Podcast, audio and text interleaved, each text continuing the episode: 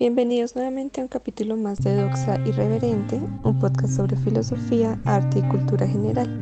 Me place saludarlos nuevamente y recuerden que pueden encontrarnos en las plataformas de Spotify, SoundCloud y más adelante seguramente en otras que iremos anunciando en nuestras redes sociales en Instagram y Facebook. Doxa irreverente. Doxa irreverente. Doxa irreverente. Doxa irreverente.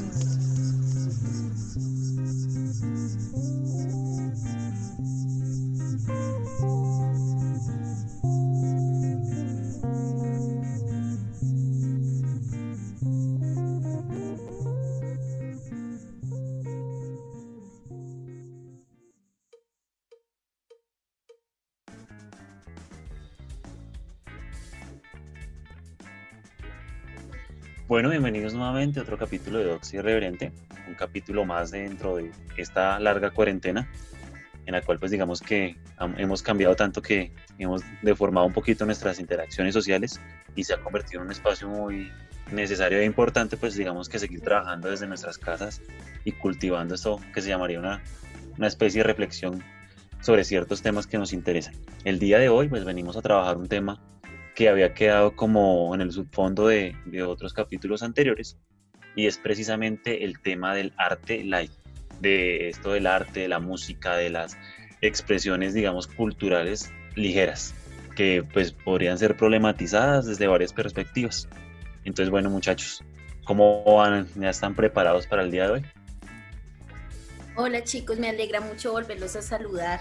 Eh, como dicen, pues igual este encuentro siempre se hace necesario y más en esta época, entonces en serio estoy muy emocionada y espero que la discusión se torne bien interesante para que todos la puedan escuchar. Pues sí, un saludo a, todos y a quienes escuchen y, y sí, es un tema bastante interesante es un, y que nos toca, creo que nos afectan directamente porque el mismo tema en lo que planteamos la cultura popular, pues entra en estas discusiones. Me parece interesante la discusión de hoy.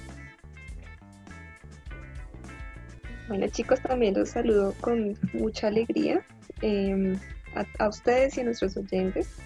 Em, me alegra mucho que, continuemos con este espacio. Quisiera también saludar a, a mis estudiantes que han sido unos fieles oyentes y les ha gustado mucho este proyecto. Asimismo, a las personas que hasta ahora llegan, que nos escuchan, eh, bienvenidos y eh, espero también tengamos un espacio de reflexión y de, problematización bien interesante. Bueno, eh, Fabián enunciaba ya nuestro tema que nos, que nos converge hoy en este encuentro y es sobre la cultura o el arte o los productos que se pueden considerar de contenido light o ligero, ¿cierto? Entonces, digamos que ahí surgen varias, varias inquietudes que, que nacen a partir de cómo problematizar eso, si hablamos de la calidad, hablamos de la comercialización o hablamos desde la técnica, bueno, eso lo iremos como ampliando, pero antes de eso quisiera preguntarles o saber qué opinan o cómo entienden ustedes o bajo qué términos entienden eso de arte ligero o cultura live. Pues yo quisiera decir que, pues desde mi perspectiva considero que es imposible negar que, que existen esas categorías o más que existen esas categorías que existen contenidos dentro de esas categorías, o sea, a través de la historia sí, han existido, pues obviamente académicos y todo, pero pues la gente del común también, nosotros, los de a pie, también tenemos concepciones sobre cierto arte que consideramos light o ligero y necesariamente es un arte que se enfrenta a lo que consideraríamos también un arte culto. Siempre han existido estas divisiones, siempre se han planteado cómo debería cómo debería funcionar o cómo debería desarrollarse el arte para ser un arte culto o no, ser un arte ligero. Y pues considero que es o sea, reconociendo eso de que son categorías que han existido y que han tenido contenidos diversos, pues lo primero es reconocer que si hablamos de arte ligero, es un arte ligero actualmente, porque muchas personas ahorita podrían considerar el jazz una música culta, pero en algún momento fue una música ligera, fue una música del pueblo, fue una música que no se reconocía con el nivel necesario. Entonces, pues, entrar a definir eso, definir las dos categorías, considero que son importantes. si queremos saber qué es light, tenemos que saber qué es culto, o ligero y culto. Es reconocer que hay discursos, como, llamémoslo, sonará un poco fuerte, discursos en el poder o hay ciertas formas en las que se determinan esos ambas categorías. Entonces, pues sería interesante, pues no sé, ver ustedes qué opinan. En mi parte, yo considero que hablar de arte culto más que la técnica, más que el desarrollo tecnológico de las, de las apuestas de efectos y todo esto, es necesario cuando uno habla de un arte que es culto suena muy fuerte, pero cuando no es un arte ligero es un arte que, que acude a las, al ser humano como un sujeto de dualidades, de contradicciones, que plasma esa constante lucha del sujeto y de la comunidad, del ser humano, que está bien sea entre el bien y el mal, entre cualquier tipo de categorías que se quieran asignar. Pues considero que ahorita en esta época, en este momento histórico, yo personalmente consideraría que iría por ese lado. Entonces, pues, dejaría ahí como enunciada la idea. No sé ustedes qué opinan. Yo desde mi perspectiva de arte like, pues digamos que yo sí tengo otra forma de comprender la idea. Y es que a mí se me hace que la idea, lo que se está enunciando como arte like en nuestra contemporaneidad, no obedece propiamente ni a la técnica ni a, ni a una constitución, digamos que eh, elitista del arte mismo, ¿sí? No, en este caso, pues digamos que la pelea quizás de la música clásica con el jazz, pues sería otra. Aquí la cuestión del arte like es el arte ligero, el arte que no tiene mayor peso, el arte que cuenta con cierta plasticidad con la cual digamos que pierde mucha criticidad, mucha sustancia, mucha capacidad diciente. Entonces digamos que ah, el discurso pues para mí del arte like se me hace un discurso más bien mercantil, en el cual digamos que evidenciamos que se logra descubrir digamos que patrones, formas de crear arte que generalmente siempre van a repetirse y siempre van a ser muy llamativas y muy fáciles de, digamos, de comercializar y de comprar por el cliente a tal punto que la, industria artística se vuelve más o menos un mercado en el cual solamente produce cosas que de entrada se saben que van a gustar, pero pues la someridad misma, lo superficial del, mismo arte, pues hace que se acabe muy, rápidamente. Entonces digamos que por arte like se podrían ver esos libros que, que quizás tienen muy poca información y son simplemente hechos para que la gente sienta la necesidad de leer y que está leyendo un libro cuando en realidad está leyendo cosas supremamente sencillas. Se puede entender por arte light, por ejemplo, la producción musical gigantesca, que solamente es un, la idea de, un hit que va a durar dos meses en, en radio y no tiene el peso suficiente como para durar en la posteridad, simplemente queda por un momento y ya como que que se diluye en el tiempo. Eso es lo que comprendo como arte light. Y obviamente sería en contraposición de un arte más consciente, más consciente, un poco más racional, con compromisos políticos, con compromisos, digamos que culturales directos con su momento y el momento en el histórico en el cual se encuentra y por eso tiende pues a ser, a ser más duradero y de una u otra manera generar resistencia a esa plasticidad. Bueno, digamos, hay varios temitas ahí que mencionas, Fabián, que me parecen muy importantes, pero quisiera como hacer un pequeño, digamos, como rescatar lo que hablabas un poquito sobre la literatura o estos ejercicios que de hecho me recuerda en alguna conversación que tuvimos en algún momento sobre los productos de Mario Mendoza, por ejemplo. Hablábamos de uh un poquito de profundidad, pero que podían ser muy accesibles o podían incentivar un poquito más la lectura, ¿cierto? Entonces, como sería muy bueno como identificar esos productos que, que tienen como un, doble juego o tienen como una doble percepción sobre, por un lado, incentivar la lectura, pero qué tipo de lectura, una que tal vez carezca de profundidad o que pierda un poquito su esencia o su sustrato, no sé, que siento que no tienen como, como el rigor claro que uno pues desde la academia está acostumbrado a otros a otras lecturas, eso también es cierto, pero bueno, quisiera escucharlos a ustedes, a ver qué opinan sobre eso. Mm, Bueno, digamos que escuchándolos un poco, eh, pues yo no sé, o sea, yo no, yo problematizo mucho con la división entre arte culto y arte ligero, de hecho, me parece a veces una división un poco arbitraria, eh, que está, digamos, marcada por condiciones materiales concretas. Y eh, digamos que ahí me surge una pregunta con referencia a lo que decía Fabián, porque una de las características que ponía de ese arte, em, digamos, ligero, era que era algo pasajero, ¿cierto? O sea, como que, eh, digamos, es una cuestión de dos meses y pasa rápidamente. Pero entonces me surgía la pregunta y es que si eso tampoco está, eh, digamos, relacionado o está, eh, digamos, atravesado por todas las dinámicas de producción y de comercio que se dan en el sistema en el que estamos.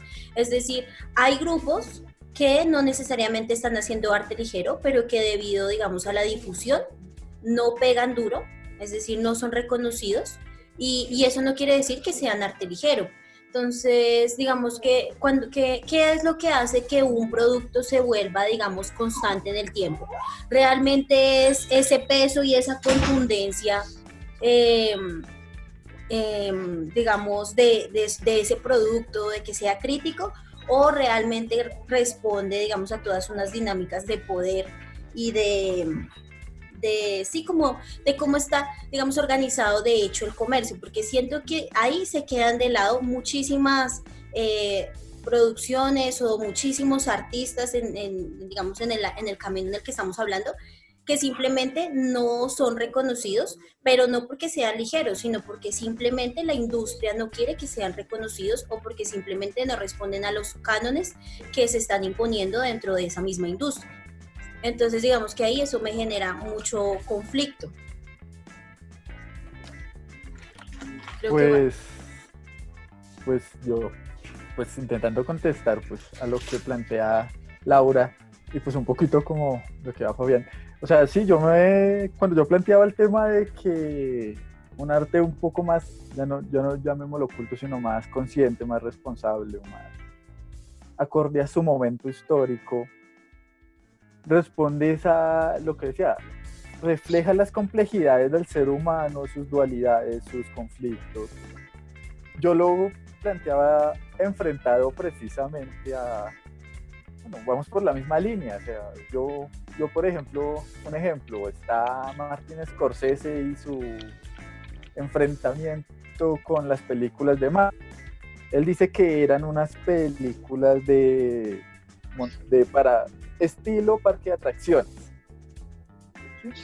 Es una es un entretenimiento, es donde se va para disfrutar tres horas de puro asombro y así súper entretenido, pero se terminan las tres horas y no hay más.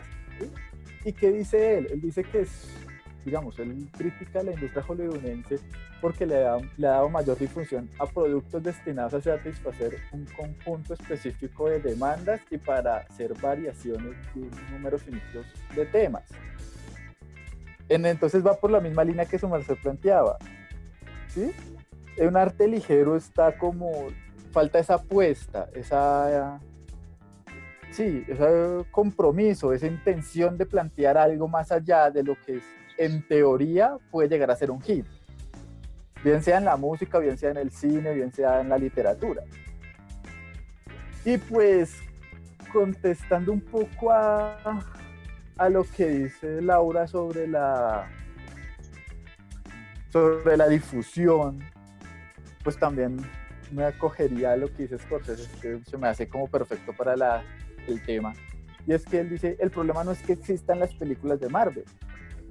La gente está en total libertad de querer simplemente entretenerse. Ir a un cine y pasar un rato agradable, tres horas, y súper divertida la cuestión. El problema es la difusión que se le ha dado por encima de otros contenidos. Cuando uno va, en, pues es obvio que me gusta bastante, tengo más conocimiento en el cine, cuando uno va a un, a un cinema, la mayor parte de la cartelera son películas gringas basadas en que son secuelas, precuelas, remakes, lo que sea. O sea, repetición de fórmulas que creen que son seguras. Por eso es que ahorita vamos a tener un Matrix 4. No están haciendo ninguna apuesta nueva. O sea, o puede que sí, uno no sabe, pero es que están acudiendo a una fórmula que les funcionó hace 20 años. Entonces, yo creo que Laura también tiene razón en ese sentido y es que hay que tomar en cuenta la difusión que se le da a los contenidos y que muchas veces es mayor, el problema no es el arte ligero, sino su difusión masiva por encima de otras apuestas artísticas.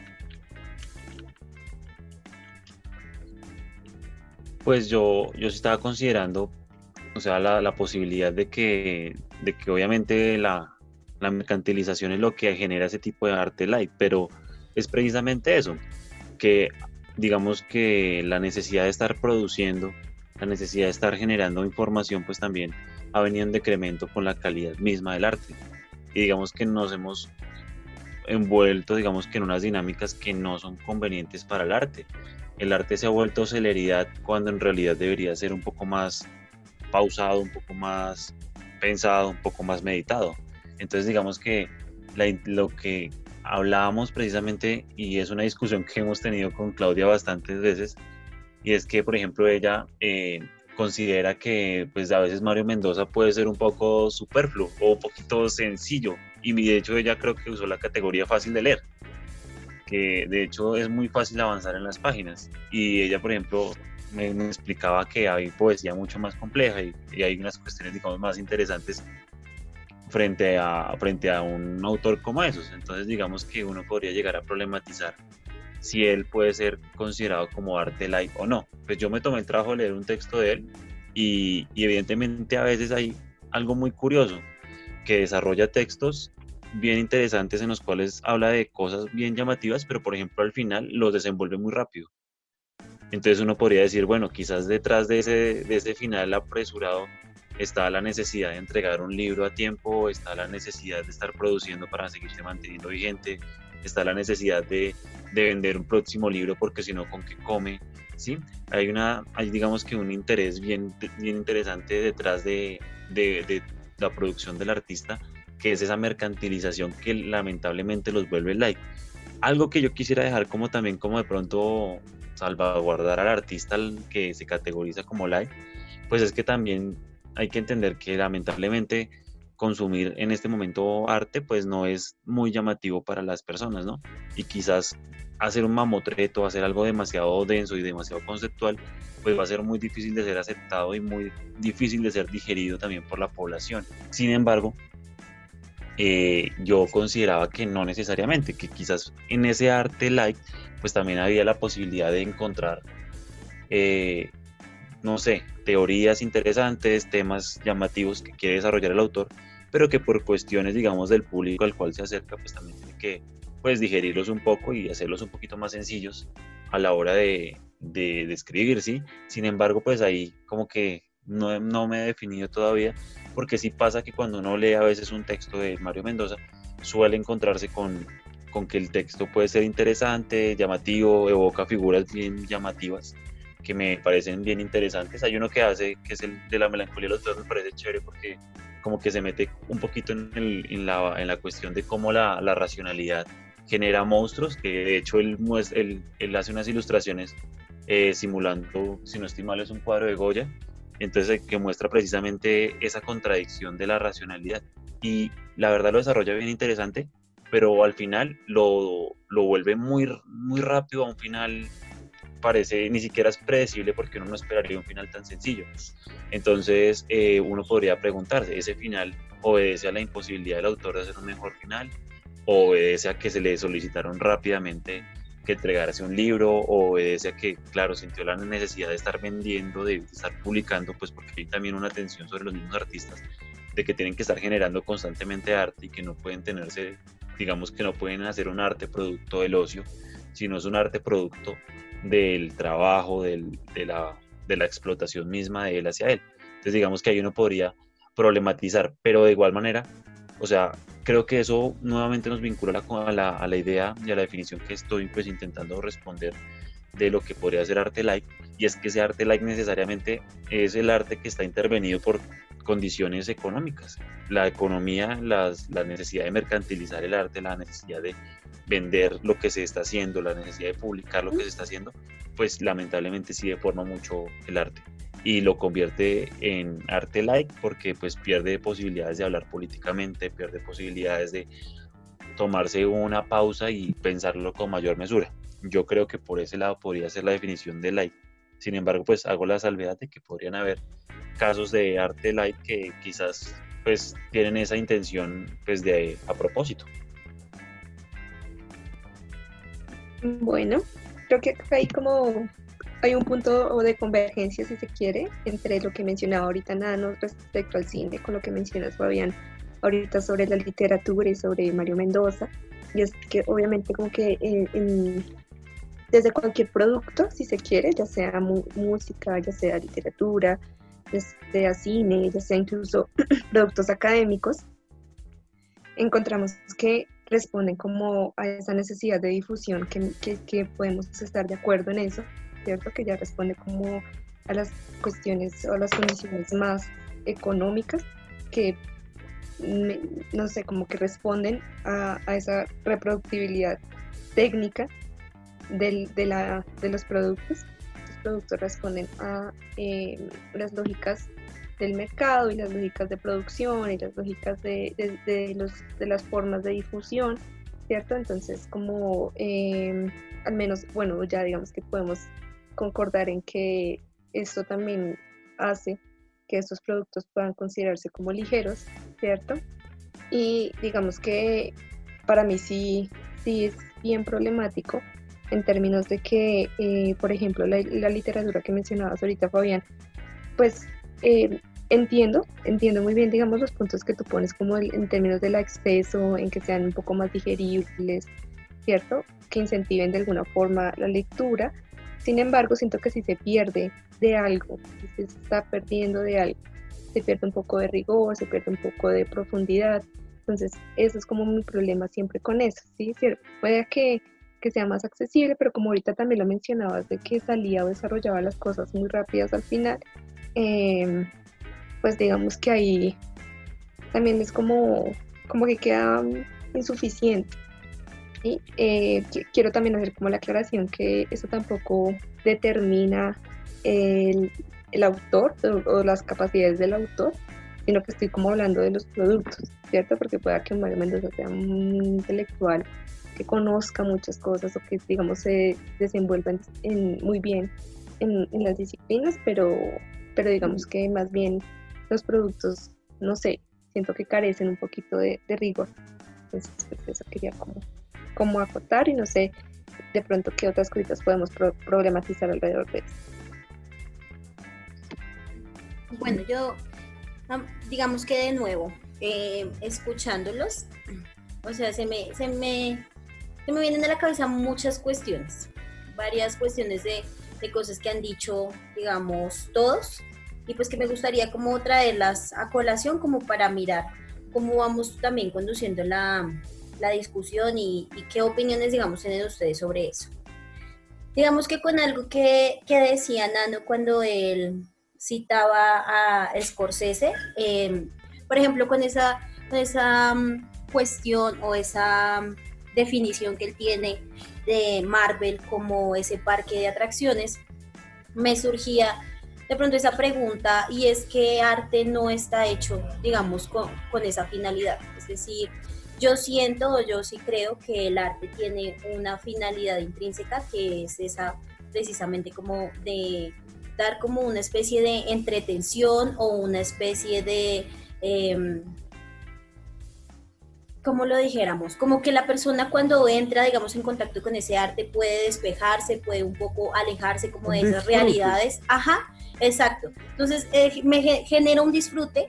Lo que pasa es que, digamos que ahí yo, o sea, sí estaría de acuerdo, digamos, en que hay ciertos productos que son un poco más em, elaborados que otros, que tienen, digamos, un contenido mucho más eh, crítico que otros, pero en realidad, digamos, basarlo sobre el tema de la entretención y entonces que hayan películas que sean mucho más entretenidas que otras, pues sí me parece problemático eh, porque, porque, ¿qué? Porque digamos que yo siento que todo el arte responde a eso. Todo el arte de una u otra forma genera entretención y eso no, no, pues no hace que sea menos culto o menos ligero o X o Y cosa. La otra cuestión que también se me venía a la cabeza era, digamos, si estamos tomando complejidad como sinónimo de calidad. Porque si un autor va a ser complejo y en esa medida yo puedo, eh, digamos, medir su calidad, pues me parece que también podría ser una medida bastante arbitraria, porque hay autores que podrán ser muy enredados, de hecho a veces son intencionalmente enredados, pero eso no quiere decir que sean buenos. Y, y eso también me genera problemas, eso también me genera un poco de ruido porque em, creo que el único autor complejo que podría defender que sé que es bueno sería Hegel, que nadie lo entiende y es supremamente bueno. Que va, Hegel, Hegel, Hegel, No. Hegel pudo ser supremamente claro y no quiso hacerlo porque era un borracho. ¿Qué tal? Eso es un Es prejuicio. hermoso. Él pudo, él pudo ser supremo, él- yo digo que sí, pudo ser complejo, hablando de Hegel, pero es claro que lo que dijo lo pudo haber dicho de formas mucho más sencillas, no, Bueno. no de esa forma tan exagerada. Bueno, eso es, eso es cierto, o sea, digamos que eso es cierto. Eh, bueno, yo no me voy a meter como en la vida personal de Hegel, de si era borracho o no, de hecho creo que soy demasiado irracional con mi juicio hacia él, pero digamos que hay uno, o sea, la complejidad o el, tema al que iba era que la complejidad no siempre es sinónimo de, calidad, ¿sí? Y, y medir, digamos, un arte culto o un arte ligero en términos de complejidad, pues también se me hace un poco eh, problemático. Y la otra cuestión que decía el guapo, ya me, me, me callo, era que, digamos, el guapo decía algo así como que es, o bueno, no sé si lo entendí mal, eh, pero él decía algo así como que este arte ligero estaba un poco atravesado por las condiciones económicas y comerciales. Pero entonces yo le preguntaría al guapo y a todos, ¿qué arte no está atravesado por la economía y por las y por la por el estas digamos relaciones mercantiles? Si entendemos que la sociedad de hecho se basa sobre la economía, o sea, eh, yo entiendo, por ejemplo, yo entiendo mi concepción de economía es muy amplia, no, no responde solo al mero mercado, oferta, demanda, qué sé yo, sino que de hecho son modos de producción, son modos, digamos, de, es, es el trabajo mismo. Y en ese sentido, pues el arte está, digamos, anclado a eso, porque, porque si no estuviese anclado eso, entonces estaría fuera de la sociedad. Y eso es imposible, o me parece a mí imposible.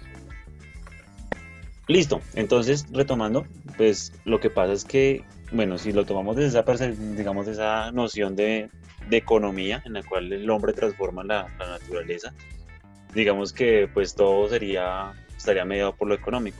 Pero con lo que estoy hablando de mercantilización es la necesidad, digamos, de responder económicamente de un artista. Por ejemplo, cuando, cuando un artista saca un disco, normalmente él hace contrato por más de un disco y esos discos tiene que responder y tiene que entregarlos en, unas, en unos tiempos. Y es muy curioso, por ejemplo, ver eh, artistas forzándose a escribir, forzándose a crear, ¿sí? Cuando un escritor tiene un convenio con una, con una editorial, la editorial le va a decir, venga, usted tiene que estar produciendo. Cuando un académico es, digamos que contratado por, no sé, una universidad prestigiosa, la universidad le va a exigir, es que yo acá su merced lo tengo para que produzca tantos artículos y no me importa si no tiene problemas de investigación, pues se los inventa. Entonces, obviamente, esa necesidad de producción va a ir en decremento de la, de la calidad. ¿Y por qué va en decremento de la calidad? Porque ya no es una intención sincera, sino es una necesidad de, de entregar. Entonces, digamos que lo mercantilizable lo, lo, lo, estoy leyendo desde esa perspectiva, quizás un poquito más eh, superficial, sí, porque pues digamos que no comprende toda la economía como transformación, sino más bien simplemente como, como necesidad de producir para vender, es decir, es que en últimas el, el artista ya no se pertenece a sí mismo, ni su creatividad le pertenece a sí mismo, sino que esa creatividad es distorsionada por, por intereses económicos que pues lo obligan a estar produciendo, ¿sí? Digamos que respecto a eso pasaría, pasaría eso. Y obviamente pues dejaría de lado pues la posibilidad del artista de, de trabajar pues digamos que con mayor pausa, ¿sí? Entonces pues esa sería como la, mi crítica. Bien, pues digamos volviendo un poquito a, la problematización que hizo Laura respecto a que me parece válida y sí, sí, digamos, estaría de acuerdo con eso de que porque sea complejo no necesariamente implica que sea de buena calidad. Sin embargo, digamos como, y creo que estamos como muy reite- reiterativos porque conocemos o entendemos un poco como el tema de la producción de estos productos, valga la redundancia, y pues quería como traer a cotación un poco ese, ese concepto o ese término que usa Benjamin de la reprodu- reproductibilidad técnica, que refiere como a esa producción en masa, cierto, constante, que se puede ver en, en los distintos productos que estamos ya mencionando. Entonces, como eso también, y, y reitero como que también eh, como va en detrimento de la calidad, porque la técnica ya no se va a entender como una cuestión necesaria, sino que está como más anclada al tema de la entretención, no entretener y disfrutar más bien de estos productos, ¿no? Entonces, como, como tener eso presente también, también eh, redondea un poco lo que estamos hablando. Eh, pues yo quería decir, o sea, cuando hablan de, de arte light o arte ligero y todo eso, y ponen el ejemplo de Mario Mendoza, digo, no, hay lío en que exista, ¿sí? No hay lío en que exista. El problema es cuando nos quedamos consumiendo solo eso. Entonces, yo, digamos, un ejemplo es, yo no sé si ustedes conocen a Danny Glover. Danny Glover es un es el nombre de un rapero que se llama Childish Gambino. Entonces, la cuestión es, Dan- Donald Glover es comediante, es actor, es guionista, es rapero, y en todas es supremamente destacado, o sea, no es, tampoco es de gratis. Y el tipo cuando ganó un premio, yo no recuerdo qué premio fue, dijo que todo el mundo le preguntó que cómo hacía para ser tan popular cuando la calidad de sus productos no respondían a las normas establecidas en el rap, en la comedia, en la actuación. Él dijo, cuando, se, a la, cuando al público se le da calidad, lo reconoce.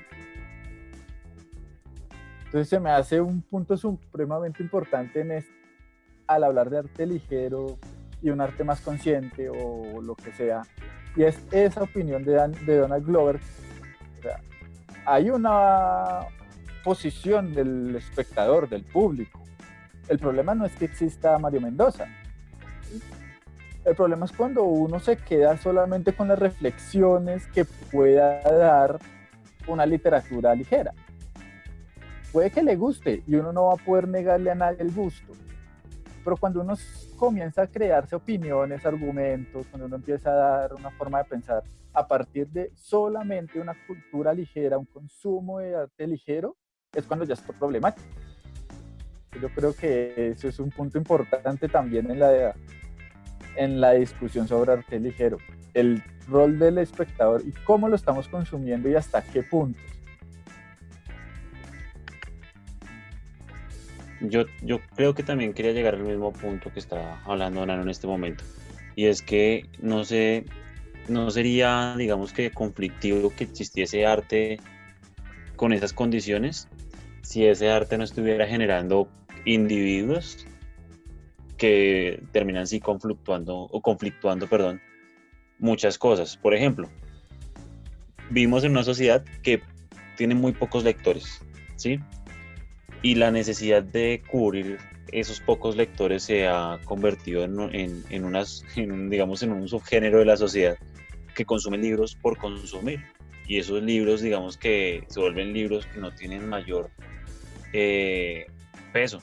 Y esos libros, digamos que se vuelven supremamente sencillos de leer, sencillos, super, supremamente sencillos de, de abordar porque no dicen nada, porque no tienen nada de proposición, porque simplemente como que repiten un poco lo que se viene trabajando pues cotidianamente, ¿sí? Y de igual manera si pareciese que, que, hubiese un consumo alto, por ejemplo, de literatura por ciertas poblaciones, pero, pero, en realidad esas poblaciones, ¿qué tipo de literatura están leyendo? O qué tipo, por ejemplo, de, arte están consumiendo.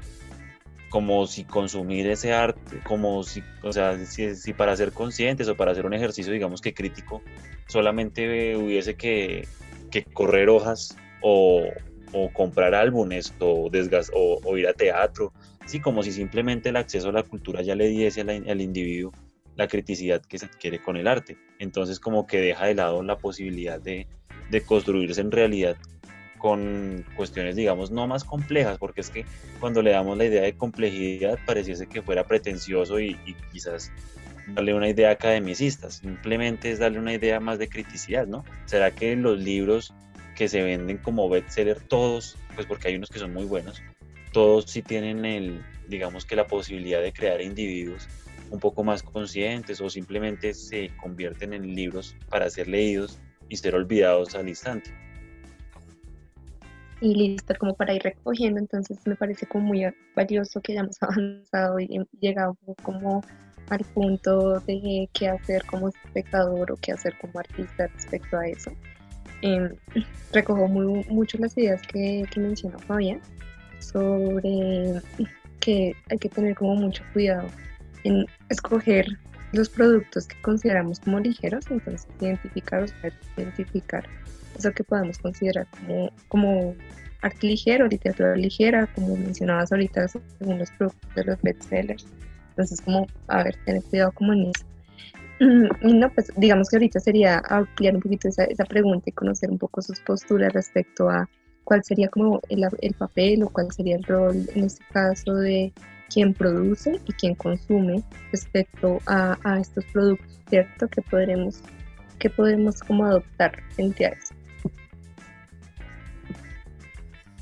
Bueno, digamos que dando un poco respuesta a esa última pregunta que genera Clau, eh, digamos que yo sí creo que va a una apuesta ética, a mí me parece que eso indudablemente está ligado como a una posición ética y es cómo se relaciona uno con eh, todo lo que consume. ¿sí? El yo estoy de acuerdo en que el problema no es si se consume arte ligero o arte culto o si eso te va a hacer mejor persona o peor persona. En realidad no creo que eso esté relacionado, pero sí creo que debe haber un compromiso ético de conciencia de cómo se consumen ese tipo de productos. ¿sí? Es decir, lo que ustedes decían y yo estoy de acuerdo, y es que eh, no me debo quedar simplemente con un producto, un arte ligero. Yo todo el tiempo que hablábamos de este tema pensaba en el reggaetón. Entonces, si yo soy una persona consumidora de reggaetón, em, pues simplemente no quedarme como si eso fuese el único arte existente, sino que, o sea, problematizar primero con todas las dinámicas, digamos, que encierra el reggaetón como un producto, digamos, industrial, comercial, o sea, comercial, digamos, 100%, explotado 100%, eh, digamos, problematizar con, con ese producto eh, y también relacionarme con nuevos productos que me den nuevas miradas, ¿cierto? No quedarme encerrada en un solo, en un solo consumo. Eh, pues yo quería como establecer como una opinión como para ir cerrando y que puede dar de pronto para más episodios o en otro encuentro. Es que para mí es necesaria la educación del, del público. Uno tiene que, uno puede consumir lo que quiera. O sea, yo he visto casi todas las películas de Marvel, no sé, creo que todas. ¿Sí? Y no tengo lío en verlas pero uno necesita, uno debe como espectador tener cierta educación y no me refiero a una educación academicista, sino una educación que se da como lo plantea de pronto Tarantino cuando le preguntan por cuál fue la escuela de cine que él asistió y él dice al cine. Su escuela fue ver cine. Entonces considero que en un punto hay que, de pronto para otros episodios, como decía explorar la idea, pero por ahora diría que es importante eso. Más que exista o no exista el arte live, es la necesidad de una educación del público mediante un consumo de diversas expresiones, no quedarse en una sola, sino explorar diversas y reconocer sus problemas, porque lo que dice Laura es muy cierto, el reggaetón uno lo ve como una como algo degradante o un o digamos un, una forma de arte que desprecia a la mujer o que es de menor calidad, pero pues uno va y mira el metal y el rock y hay muchas bandas en los 80 que hablaban bastante texto sobre las mujeres. Entonces, pues criticar al reggaetón desde esos planteamientos de que no respeta y no reconoce y no explora valores, pues también es problemático. Y creo que entonces el punto sería ese.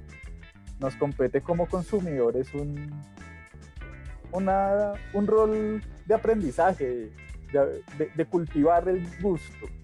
Y no es que le gusten las cosas extremadamente complejas, sino que cultivar el gusto a través de consumir diversos productos. Sí, igual me parece muy buena la intervención de Nano en términos de que eh, ese, ese cultivar ese gusto no responde tampoco a unas cuestiones muy academicistas ni de acceso como a, educación más académica, sino como más bien a la experiencia que te da el consumir, eh, experiencia entendida como la sensibilidad que te produce consumir algo que de verdad te está diciendo algo y que te está interpelando. Digamos que adoptaría más por eso y pensaría también como que igual en términos de que uno consuma lo que quiera y que responda a esto como al gusto no va a determinar tampoco no va a determinar tampoco el perfil de una persona ni va a generar cierto porque eso tampoco o bueno hay una tendencia también de estereotipar los gustos y, siento que tampoco va por ahí pero sí digamos como que tener al menos unos mínimos mejor tener unos mínimos éticos frente a los consumos de estos productos ¿listo? Independientemente si se consideran like, ocultos o complejos o sencillos. Bueno, desde otra, desde, otro punto de vista también me parece pues muy llamativo pues como vivimos en la época del algoritmo, ¿no? Es decir, que ya digamos que todo nuestro comportamiento, nuestra forma de entender la, la vida, nuestra la sociedad pues está pues muy medida por algoritmos, ¿no? Ya tenemos pues digamos que todos nuestros dispositivos móviles recibiendo información de nosotros, procesándola y ellos mismos traduciendo nuestro, nuestro, nuestro gusto y nuestra, digamos que nuestro actuar por medio de algoritmos, ¿no? Hay algo que me parece curioso de eso. Si nosotros normalmente estamos consumiendo solamente, eh, digamos que fórmulas, es decir, actualmente lo que hay en, en, el- en los productos son fórmulas. Y por ejemplo, quiere uno que escuchar, eh, ver una película y ya sabe que va a haber un inicio, un nudo y un desenlace, ¿sí? Últimamente en las series hubo un recurso para popularizarse y creo que el culpable fue Juego de Tronos porque le salió tan bien y ahora a todos les gusta, digamos que dar la impresión de matar personajes muy importantes y eso se volvió un cliché en las, en las series y, y parece, y parece ser que una serie, y ahorita lo discutíamos, eh, necesita cumplir con unos parámetros mínimos, ¿no? Entonces, por ejemplo, si se vuelve muy predecible o si se vuelve muy impredecible, hay que apuntar solamente a unos, eh, a- digamos que a fórmulas, y esas fórmulas se van a repetir y se van a repetir a tal punto que ya el algoritmo nos conoce tanto que nosotros simplemente consumimos lo que ya produce el algoritmo, ¿sí me hago entender? Entonces, pareciese, pareciese ser que, que este consumo light lamentablemente sí nos ha direccionado hacia consumir solamente cosas exactamente iguales a las otras. Y entonces ya nos repetimos tanto nosotros mismos que ya el algoritmo de, de YouTube, por ejemplo, nos propone música que ya sabe que nos va a gustar y efectivamente nos gusta, ¿no? Entonces elimina toda, totalmente la posibilidad de, de conocer algo distinto, de construirnos de unas maneras distintas, sino que en últimas nos seguimos relatando y relatando y relatando de la misma manera durante todo el tiempo de consumo, que ya se vuelve pues tétrica la existencia, se tétrica la forma de consumir arte y la forma de pensar se vuelve, se vuelve supremamente mediocre, ¿no? Entonces digamos que ahí sí viene una amenaza directamente desde, la, desde los productos light, ¿no?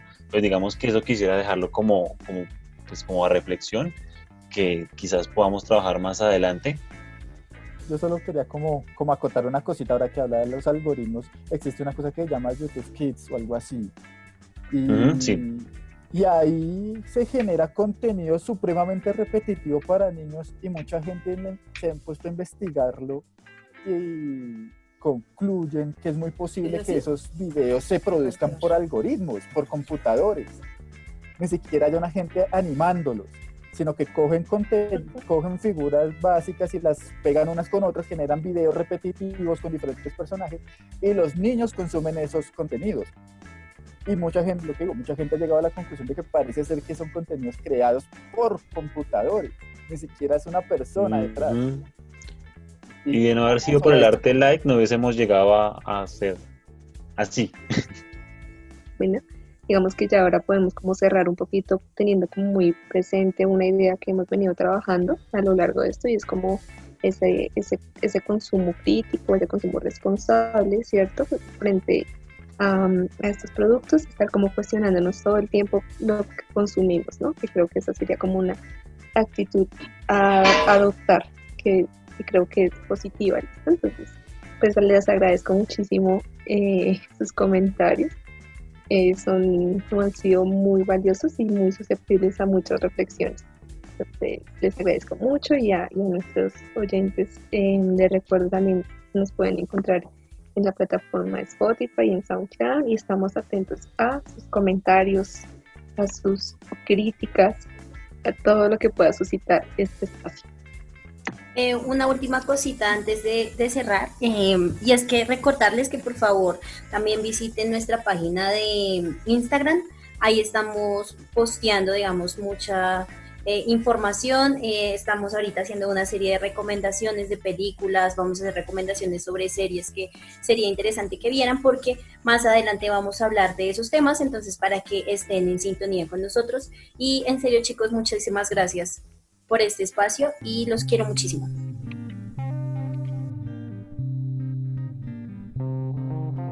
Doxa irreverente. Doxa irreverente. Doxa irreverente. Doxa irreverente. Doxa irreverente. Doxa irreverente. Doxa irreverente. Doxa irreverente. Doxa irreverente.